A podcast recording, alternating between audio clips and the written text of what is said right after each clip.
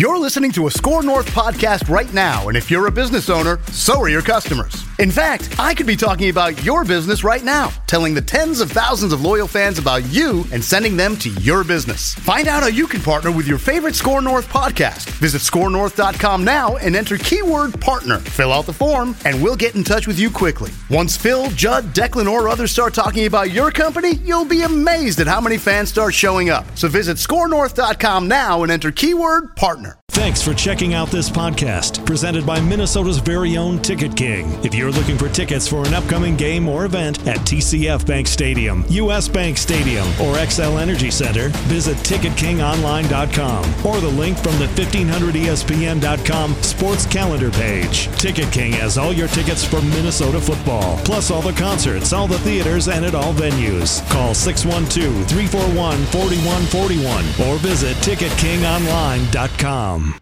The following is a Podcast One Minnesota production. For those who simply can't get enough talk about the Vikings, we present Bonus Chatter. Bonus chatter about your favorite team that's unscripted, unfiltered, and uninterrupted. This is another edition of 1500 ESPN's Purple Podcast.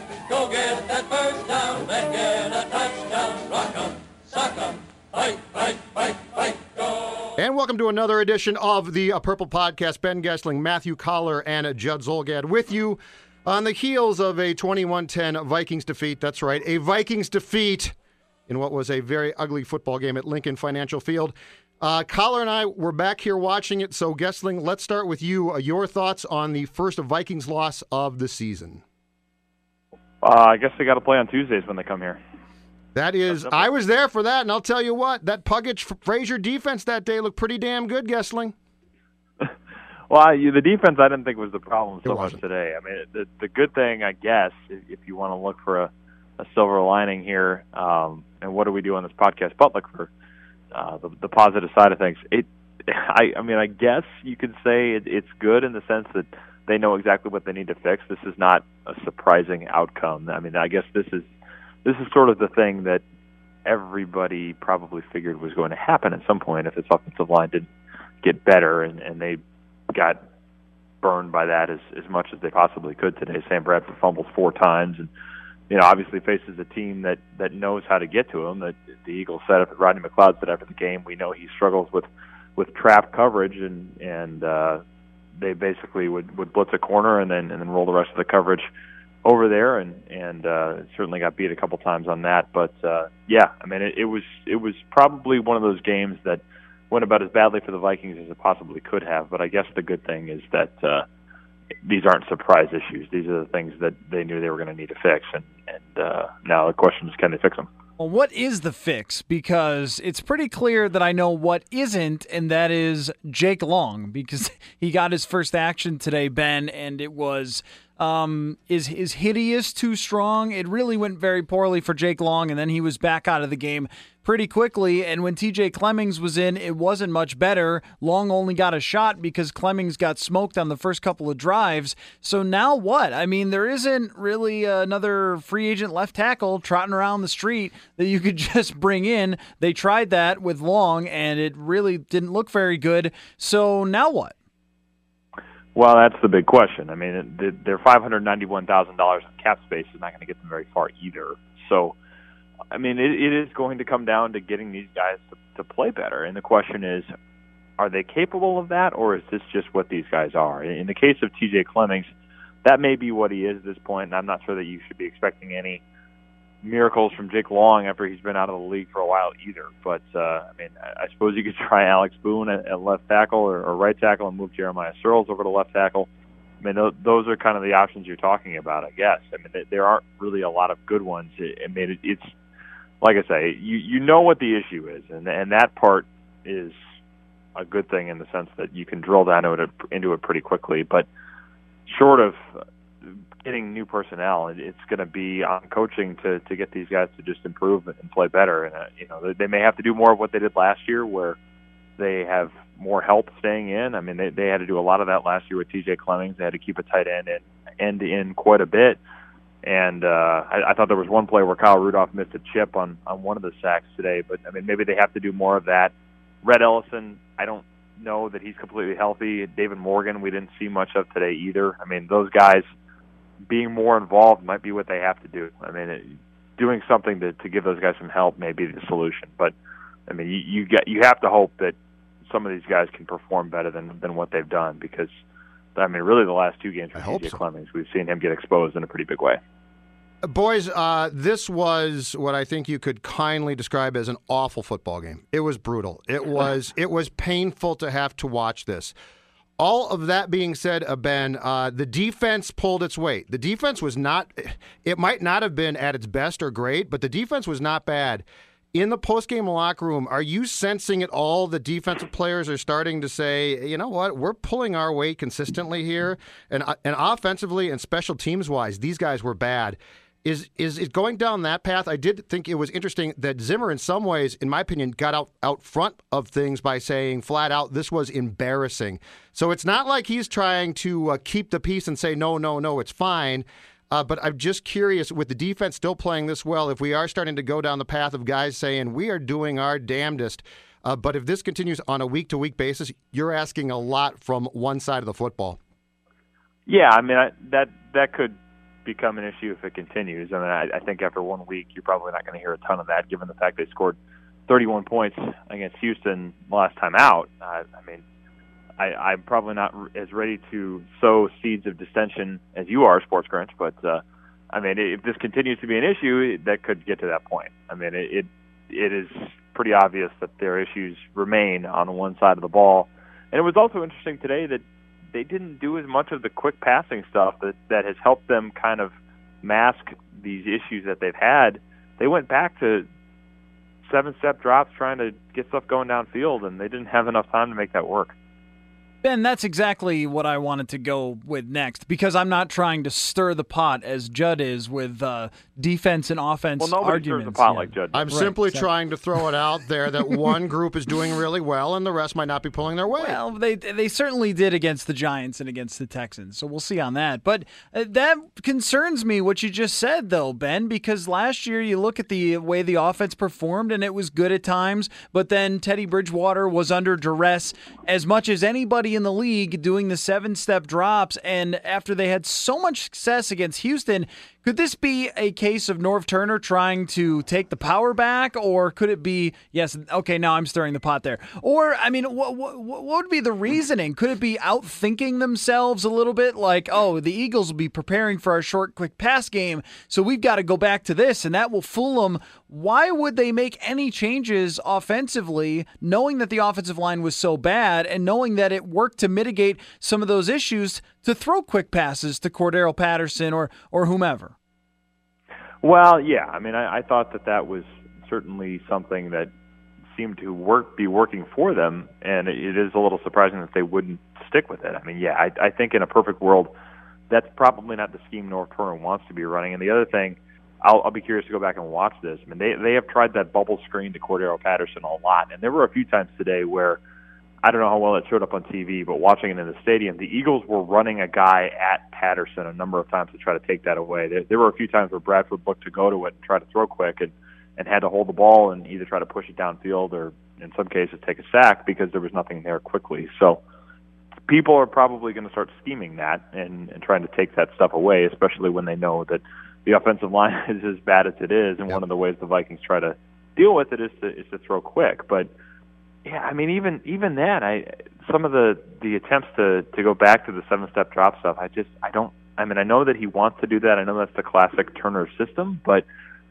the years that he's had really good offenses, he's had quarterbacks that get sacked like 15, 16 times the entire year. I mean, it, it works when you have the Cowboys' offensive line of the 90s. This group is not anywhere close to that and is not going to be. So you have to figure out how to get around that. And the other thing you have to do is be able to run the ball. And this is a team that gave up 230 rushing yards a week ago, and they were not able to do enough there until Matt Asiata had a couple second effort runs to kind of take things into his own hands late in the game. But if they're not able to establish that, it makes things difficult too.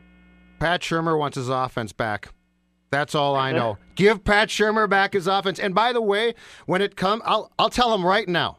I will break news to the 2016 Vikings. When it comes to your run game right now, guess what it is? The short passing game.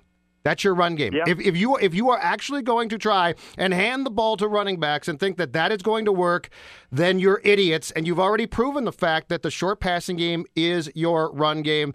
Give Pat Shurmur his offense back and Norv back off. And this is why I don't like bye weeks. The self scout drives me crazy because this, what does the self scout do? Oh, we could do this and that, and we've gotten away from this and that, and that's a principle of what I. I don't give a crap what your principles are. What you were doing was working. Keep doing that. Don't self scout and understand this too. Ph- Philadelphia, uh, to your point, Ben, did one thing that's very interesting today, and we're only going to find out how, how much of it they did a week from now against the Bears on Monday night. How much did Philadelphia expose now, too? So if you're the Vikings, do you can you adjust quickly to that? Because I, I think you're 1,000% right, Goessling, in the sense that what the Eagles did today was they put out a blueprint more and more now. And so if you're the Vikings, you've got to deduct what they what they've got from you and now go and run your offense accordingly so those things don't continue to get exposed. Yeah, I would agree, and I, I think some of it is that, I mean, you you saw you saw them kind of try to take away the quick stuff, but I mean, it's, I mean, how do you how are you going to adjust that now, and, and how much of this of the quick stuff was Bradford kind of having simple reads and trying to throw to his first read? I mean, it, it watching him, it does seem like he goes to his first read a lot. At least he was doing a lot of that against Houston when things worked, and and there are going to be times where if you take that away, it's like, okay, now how much of the offense can he go through when he's got to get to his second, third, and fourth read? I mean, that that stuff is is going to be a question, and and I think the more they're able to do the stuff that's worked well, I mean, you you want to get back to that, but it's also going to be a question of how much more do they have in the bag? Because when people start to see what's worked and, and now especially like you say when there's a blueprint out there of okay if you do this it, it's going to be tough for them to adjust to it. It is going to be stressing an offense that hasn't had that time to gel. I mean, that that's the the thing where when you are in a new system and you're a guy like Sam Bradford, it's going to be tough to to adapt because you don't have that base of of what works and and what you've had to do to to counter program. So it's going to be interesting to see from here where they go. I mean, they've gotten all this credit for starting five and zero, and a lot of it is deserved, and they've been able to kind of weather what we thought was going to be the tough part of the schedule, but you got to go to Washington in a couple of weeks. That's going to be a tough game. They've got more tough tests coming, obviously with the Cowboys coming in in December. I mean, there are enough challenges on the schedule that they weren't going to be able to get through it by just saying, "Okay, we're just going to be able to to not counter program anything because we can just keep doing what we're doing." I mean, they are going to face some tests here, and and if they're not able to adapt to that, it is going to you're going to see more days like today. Ben, from the uh, special teams standpoint, the first five weeks they were excellent. I mean, really probably couldn't have been any better. A couple of punt returns for touchdown. Cordarrelle Patterson was a revelation as a gunner. Did make a nice play today, but two egregious plays on special teams. The kick return for touchdown. Blair Walsh has to get in the way, right? And I mean, he can't just not according to Blair Walsh. He can't just jump out of the way there. He's got to try and trip up the uh, kick returner, and then the inexcusable punt return there, where it actually seemed like the Vikings had a chance that they would be getting the ball on the other side of the fifty. They had just started to move it a little bit, and okay, now you've got this opportunity to get back in after blowing the fourth and one. But instead, no, it goes the other way, and uh, the Eagles wrap things up because of that fumble. Was this just sort of bound to happen? I mean, you're just not going to have great special teams all the time and win that battle. But I thought that was a huge factor in the game in the in the Eagles feeling like they had a blowout win going on over the Vikings when really both offenses were struggling.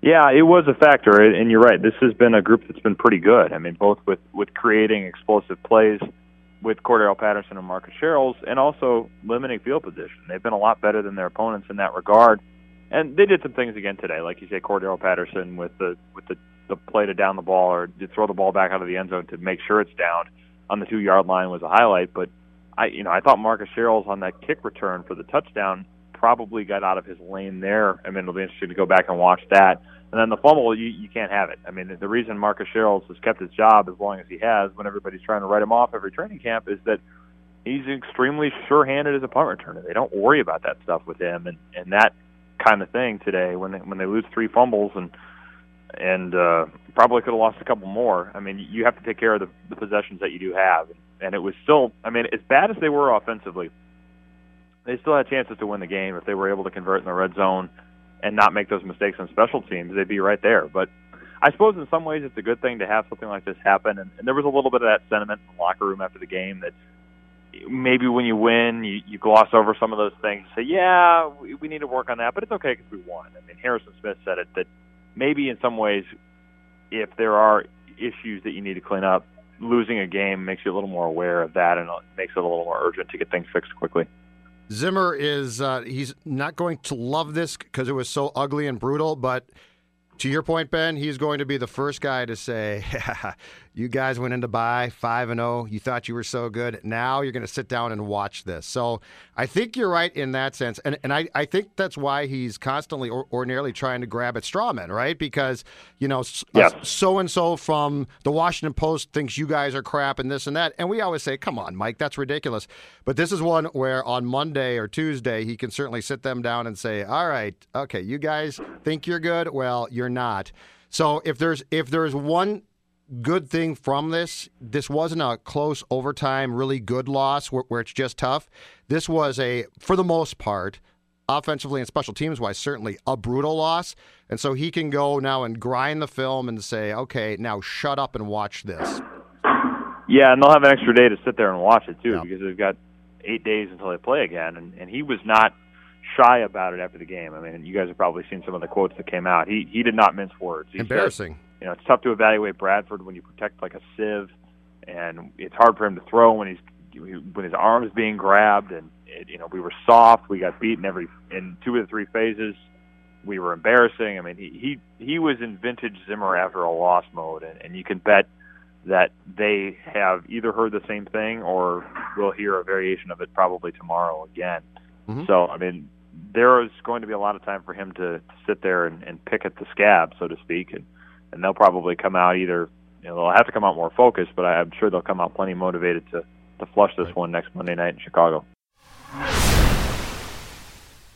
Hey there, Matthew Coller from 1500 ESPN. If you've ever wondered about all the stats that get thrown around and which ones tell us the truth about sports, I've got a new podcast for you called The Sports Analytics Department. A new guest every week that digs deeper into the numbers on football, hockey, baseball, and more. Go to 1500ESPN.com and subscribe on iTunes. For both you, guys, uh, was Sam Bradford was he bad today, or or was it impossible to tell because the protection was was so bad? Matthew, start with ben, you. Ben, I'll I'll say that he was bad. I, will I'll vote that it wasn't just the protection. It was there were times where he, he looked like he struggled after the first read, like you mentioned. There were also opportunities that were left out there. There was a pass to Stefon Diggs. Now, it's hard to say whether that's Bradford or whether it's Diggs not doing the route exactly how Bradford thought, but he's wide open on that ball. There were a few times where he might have been able to step up in the pocket and earn himself a little more time. He looked a little bit timid after he got knocked around in that first half. Yeah, I thought so. I mean, I didn't think he was at his best today, and Mike Zimmer said afterwards he, he thought he missed a few throws, and the Diggs play certainly is one of those. But I mean, when when the line is is struggling as much as it did, it's tough to expect a lot out of him. I mean, the the the, the fumbles and the strip sacks and the number of times they're, where they're able to blitz and get clean shots at him, I think.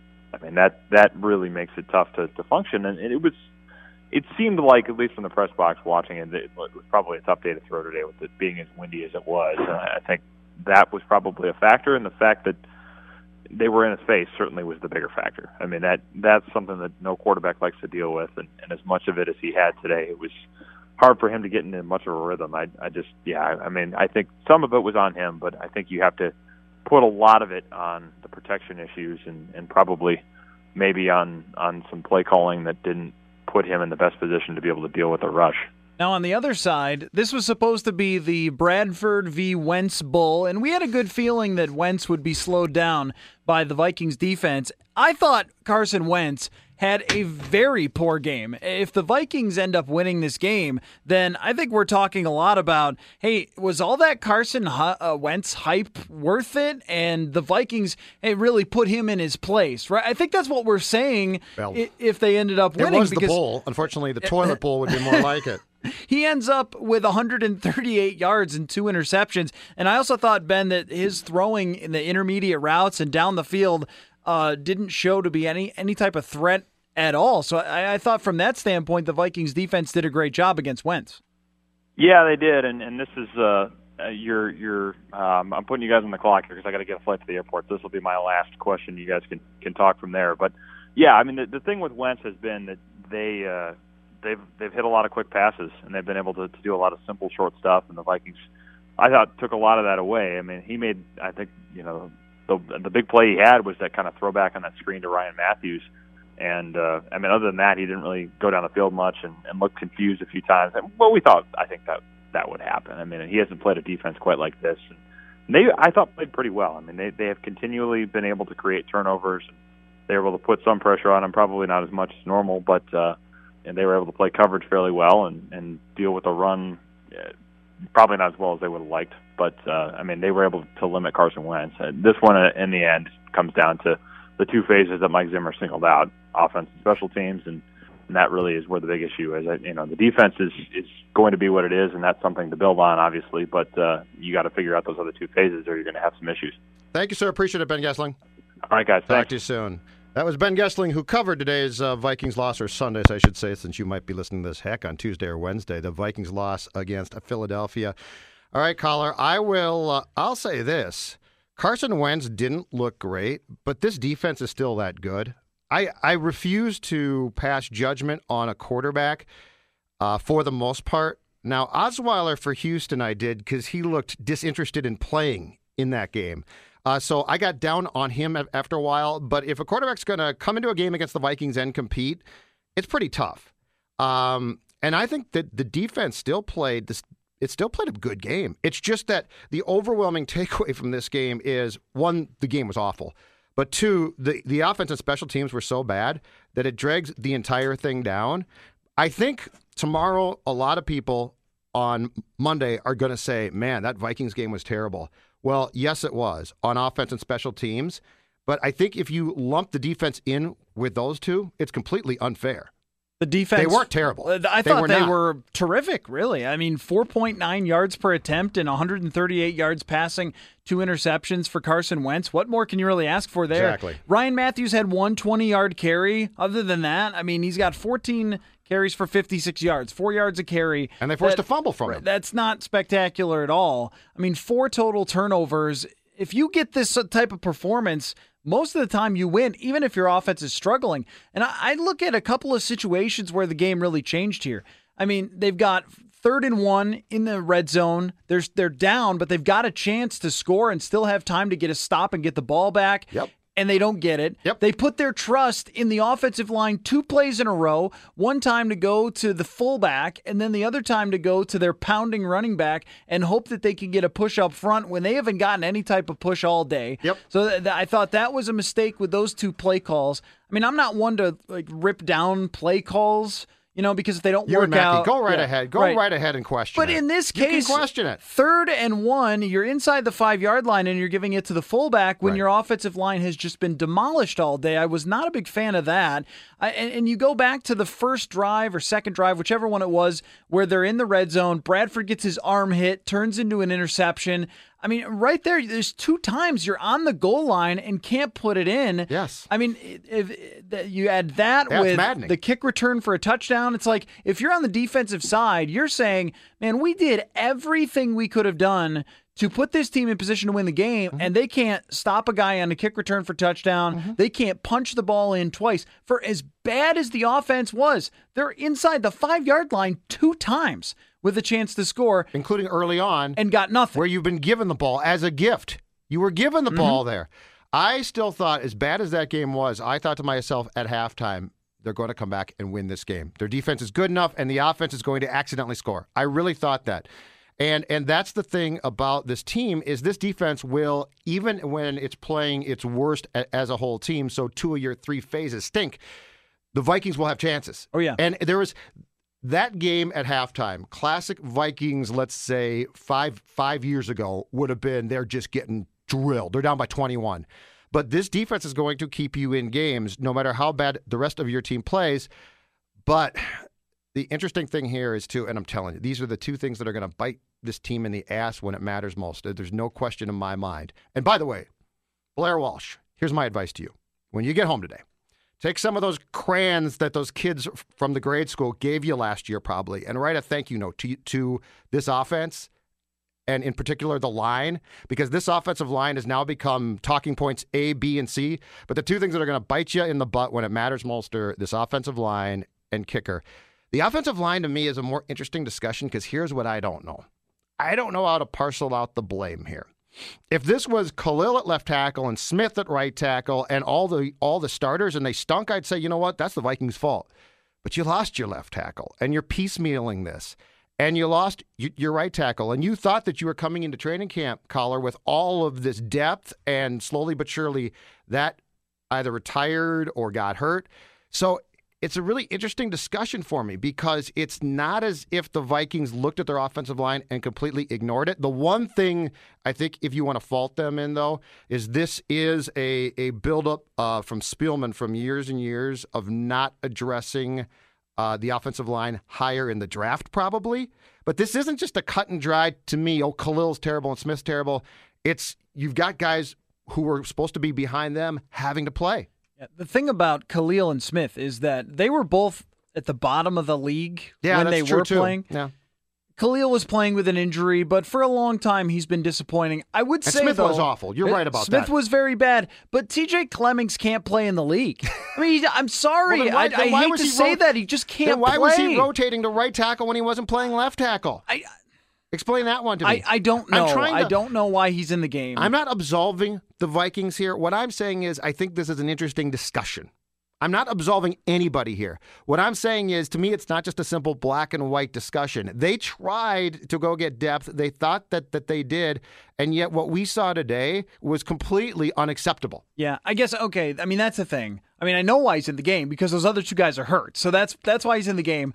It is amazing to me though that he can't stop anything. I mean, you go back to the Houston game and Whitney Mercilus is running around him like a traffic cone and it's like I'm sorry. I know that these are professional players and they're really good and uh, et cetera, et cetera. But this is the most unacceptable left tackle play that I can ever remember. And then Jake Long comes in and doesn't look any better, but I can't blame Jake Long for this. I mean, his career is pretty much shot by those injuries. He was sitting on a couch. Right. And he they're was just- watching the Houston game on TV, probably. Right, and they're just taking a long shot swing that maybe there's anything left there to give you below average play. And they have no cap room left. right, Uh, yeah, right. So there's you're not going to go. You're not going to go if you because the name that we're going to hear for the next five days is Joe Thomas. right. There's no Okay, chance you can't fit him in the cap. One Joe Thomas, believe it or not, supposedly does not want to be traded. He's crazy, but supposedly.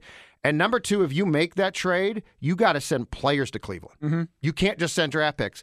And Cleveland's so bad, I don't think they're, unless you send them a really good player, I don't think they're going to say, oh, we'd love to have some slug from your team to take your cap room.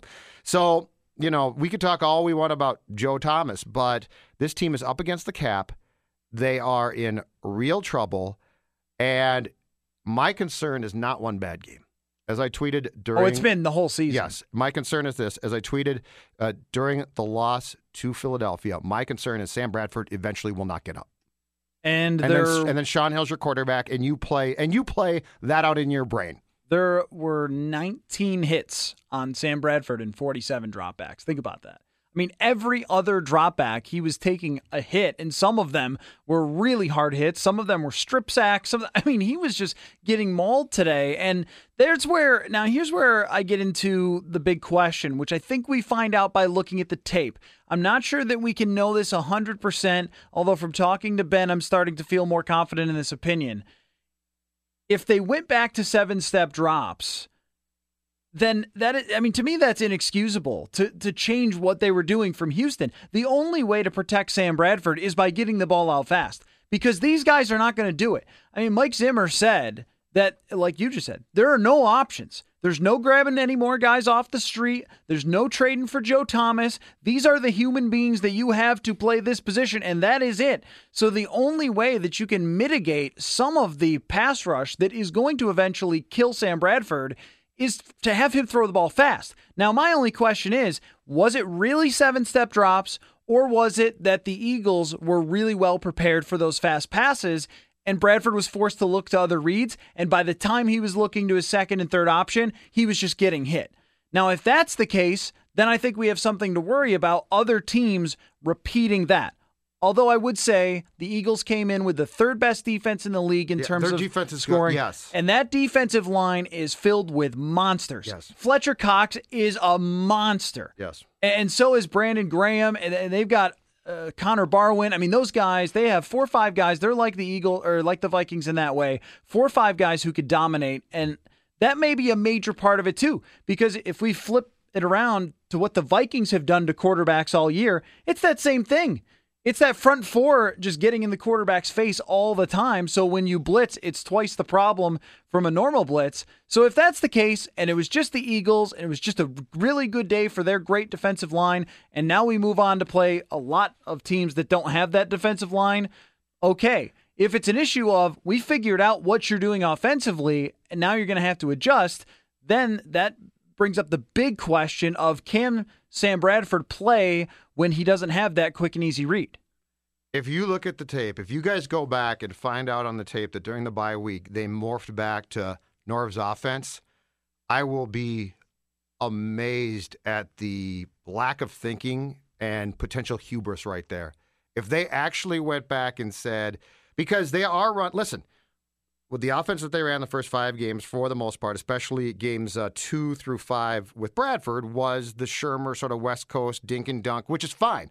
As I said, in this offense, your run game is the short pass game. If you actually think you're going to hand Asiata the ball consistently and have normal runs, you're crazy. Uh, but if you find out that they actually decided, okay, you know what, Sam is now prepared to go with what Norv can do well, and and we're going to employ seven step drops, they're absolutely out of their mind crazy. But at least if you find that, that's very fixable because you can call Norvin and say we're never doing that again. Mm-hmm.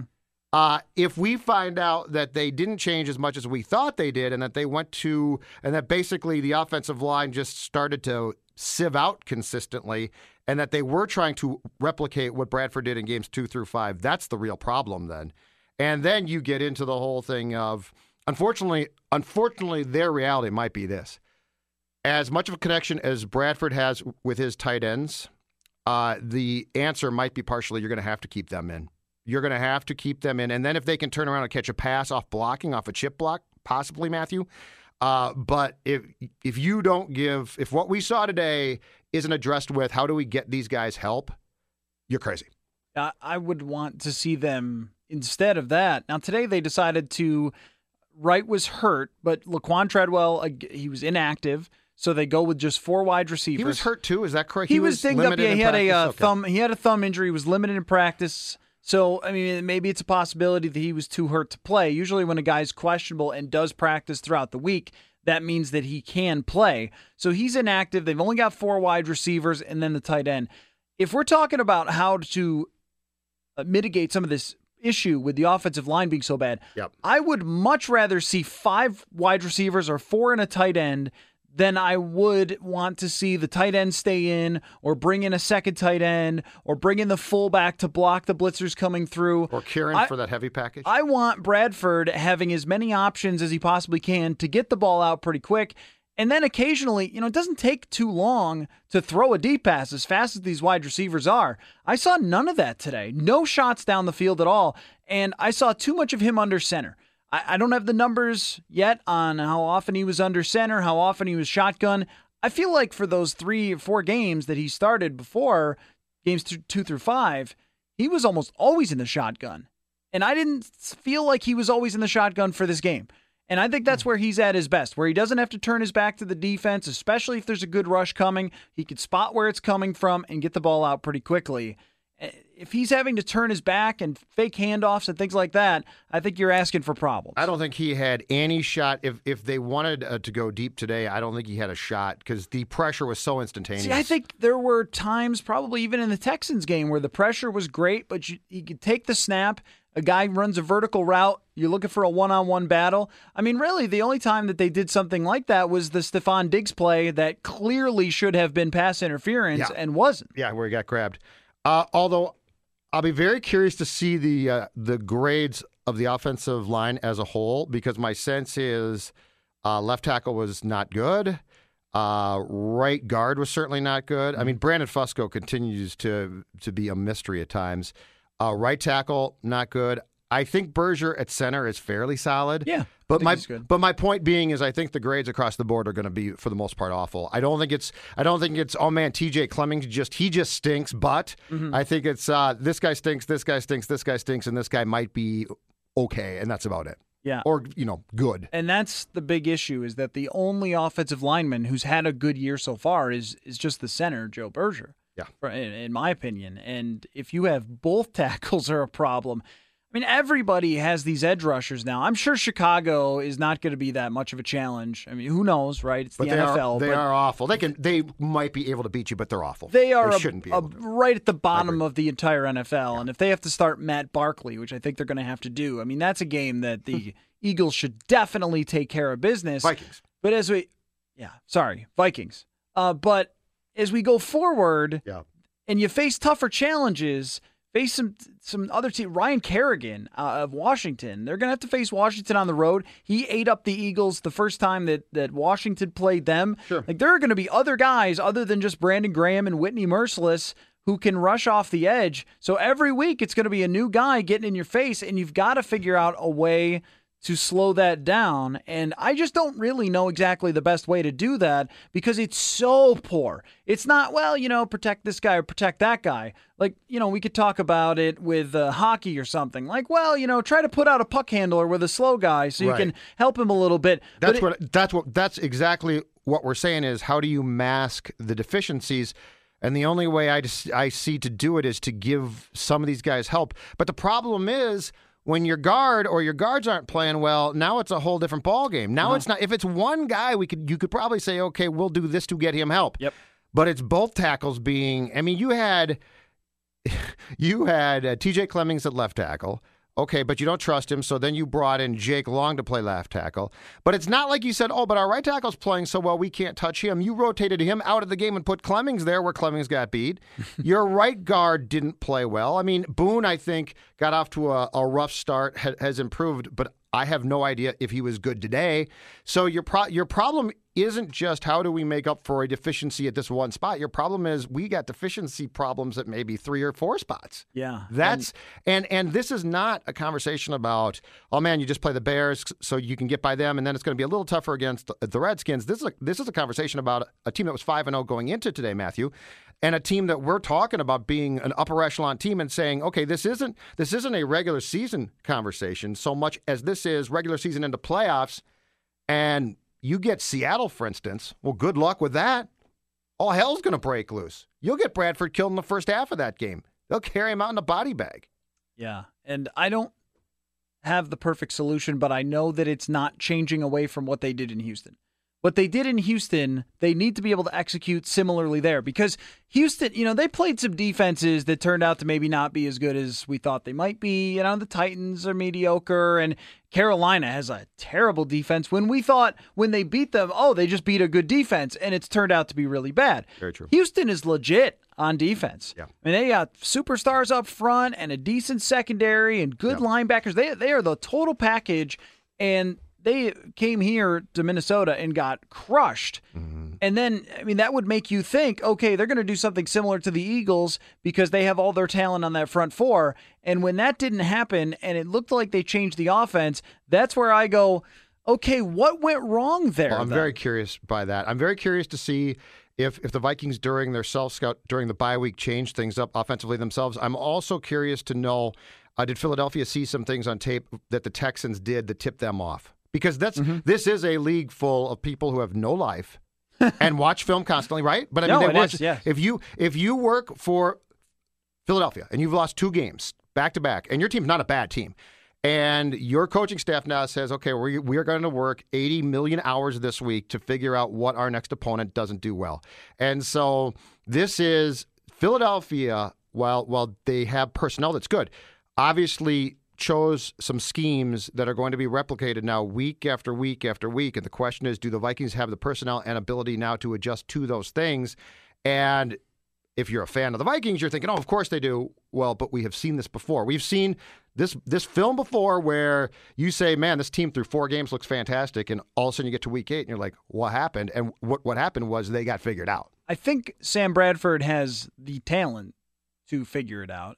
I mean, in terms of him reading defenses, making the throws that are necessary to throw. One bad game from him when he's getting slapped around by the other team's defensive line. I'm with you on this. That doesn't move me one inch from how I felt about Sam Bradford. I agree with you. I mean, this, you know what this looked like to me is Oh, that's probably what the first couple years of his career looked like of just this abysmal team in front of him without the weapons doing much and just making life difficult. And this is not John Elway we're talking about who could run all over the place and make something out of nothing with a bad offensive line. He doesn't move that well within the pocket.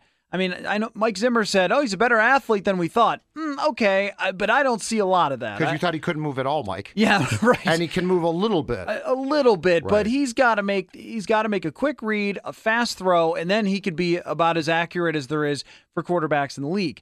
So, but I still believe that he has the talent to make up for some of these deficiencies because we have seen that before. I think what concerns me a little is the offense couldn't get much running game going today. And if there was ever a team to get running game going against, it was this Eagles team. With Bennie Logan dinged up and with the fact that the Eagles were one of the worst teams in the league in yards per carry against. Now, I know McKinnon had the ankle issues, but my thought was this defensive line is going to crush them in the pass. I mean, I did a piece about it. I looked at the film on it. Like, they made Ben Roethlisberger look bad because their defensive line is so good, but they don't stop the run that well. So, can you take advantage there? And they didn't, which makes me think you are never going to take advantage of anyone with your run game. Which is- it's just, it's which just is why not going to succeed. passing game has to work, though. Which is why it's you why should- you can't. It's why you have to have the quarterback try and dump the ball off. You should be in the shotgun Yeah. 90% of the time, if not 100%. I will say this: my ultimate concern with Bradford, one is that he's going to get hurt, uh, but two, it's this: if the pressure continues like this in games. You can't ask any quarterback like that not to start to get skittish. Mm-hmm. You can't. I mean, by the by the second half today, one of my faults with Bradford, and I think it would have happened to most guys, is he just got skittish. Uh-huh. He he knew he knew my life for the rest of this half in the third and fourth quarters is going to be I'm going to attempt to deliver the ball and then I'm going to get hit. He's never going to be clean. So I'm with you on the sense that yeah, he wasn't great today and yes, he did struggle, but when you looked at why, I side with him. And I also side with the fact that this can't continue because if you don't get him hurt, you're going to get him so basically happy feet and dancing around that that the uh, poise and composure that, that we saw in weeks two through five is going to start to go away. There That's was my that would be my biggest concern. there was a few moments for me where he got strip sacked at the end of the game, where he was throwing dump offs at the end of the game, and I I mean they're at about 0.001 chance to win the game, down as much as they were was 21 to three or whatever it was, and it's like.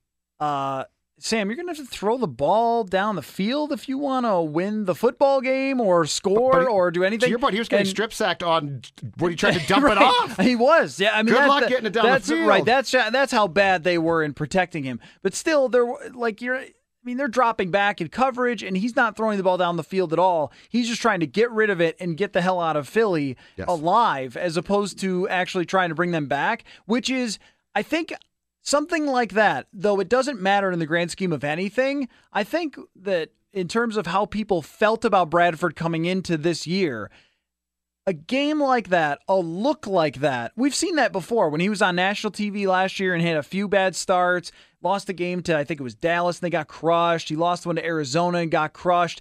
He had that same look at the end of the game. He wasn't like the old gunslinger. No. Oh, we're down, but we're coming back. It's like- shell-shocked. It's right. It's like Yeah, I agree. just get me out of here. We've already lost, and I want nothing to do with this. I would have argued that uh, that if Sam Bradford had a, a quarterback offensive head coach, there's a good chance he gets pulled at some point in the fourth quarter. I think if you if you have a coach who is solely worried, his starting point is my quarterback, he pulls him. That's how bad that game was. After it got to 21 3. and I'm not saying that they should have. I'm just saying I've seen it done before. I think 21 3, you should probably just pull him. Like, don't get him hurt in a stupid and if someone situation. gets hurt, unfortunately, it's going to be but, Shaun Hill. But you know, they didn't pull him when he, it was against uh, Houston either, and they were way up, and they could have done Yeah. it and thrown in Shaun Hill or, or whoever Yeah. else. So, Uh, final thoughts on today's game. uh, I think my final thought would be What's your final takeaway from the It- debacle it of is- the offense? Yeah, it is teams? not. It is not. They lost one game and freak out. Five and zero was a fraud or anything like that. Yeah. My final thought is this was bound to happen. This offensive line playing as poor as they were playing, it was bound to happen that they would go in and face a defensive line that is similar to their own, Mm-hmm. and they would get worked. And that's what happened today. Special teams will come back. Special teams. Blair Walsh scares me, but the breakdowns that we saw uh, on special teams on Sunday are going to happen sometimes. They shouldn't. Those can be fixed. There's going to be a lot of noise about this loss, but I would say, Matthew, sort through the noise and look at the one thing, which is the offensive line. If you don't get this somehow repaired, and it's going to be tough, and it's going to be, as, as you said, the people that they have are, for the most part, the people that they have. If you don't get that repaired, that's the only thing to care about today. So Sam Bradford, I think, will be fine. Special special teams, fine. Uh, but if you look at that offensive line, and we've been saying this for weeks now, the offensive line and the kicker are the two things that scared me going into today, and they scare me coming out of today. So The kicker made both of his kicks, so you can sleep okay tonight. the kicker will get you when you least expect it in a playoff game, Matthew Coller. All right, that's it. Uh, Purple Podcast. Uh, you and Goessling back on uh, Wednesday for a Purple Podcast, right? Well, uh, might be Thursday because Midweek the schedule though. is a little That's right, wonky because yeah. of the uh, Bears game. Probably on Thursday. Monday night. Okay, so Coller and Goessling uh, back midweek, probably on Thursday for a uh, preview episode. Bears Vikings next Monday night at Soldier Field. This has been Purple Podcast. I'm Zulgad. He is Matthew Coller. Ben Goessling joined us also from Philadelphia. Talk to you soon, folks. This holiday, whether you're making a Fred Meyer Simple Truth Turkey for 40 or a Murray's Baked Brie for two, Fred Meyer has fast, fresh delivery and free pickup, so you can make holiday meals that bring you all together to create memories that last. Fred Meyer, fresh for everyone. Free pickup on orders of $35 or more. Restrictions may apply. Get more ways to save at the Buy Five or More Save $1 each sale. Just buy five or more participating items and save a dollar each with card. Fred Meyer, fresh for everyone.